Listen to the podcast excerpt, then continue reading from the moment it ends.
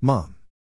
My appreciation for you came at my innocence expense, and goes far beyond the words that precede. Our love for one another has transformed over my entire lifespan. In so many ways, I watched you bloom into a radiant queen as I myself was blooming. I feel that a lot of young mothers don't get the affirmations of praise that they deserve. But I want to make sure that I give you yours from now until forever. Our road back to mother and son was filled with uncertainty, and I honestly was scared. You also gave me peace. Ever so often I see you look at me, and before you can apologize for what we used to be, I quickly remind you that, you did the best you had with what you were equipped with. Even in my tears, your everything was always enough for me. Thank you. You gave me hope. I see a twinkle in your eyes as the tears well up knowing you wish our past was different, and I want to assure you that our past doesn't concern me.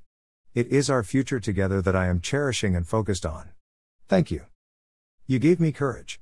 I've watched you at war with romantic love, religion, family, friends, loneliness, and death. Through it all, you were somehow still selfless. Thank you. You instilled in me tenacity. I've watched you encounter loss after loss, and even when the world took from you, you gave. Thank you.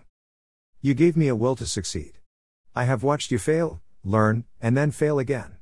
No matter how much you've failed, you never gave up. Thank you. Everything that I am today is because of you. The most important gift that you have given me is a chance. The chance to be imperfect, the chance to be alone, the chance to come home, the chance to leave, the chance to be stubborn, the chance to find out, the chance to come in from the world and rest. You gave me the things that the world didn't give you. Thank you. You deserve so much more than just a day.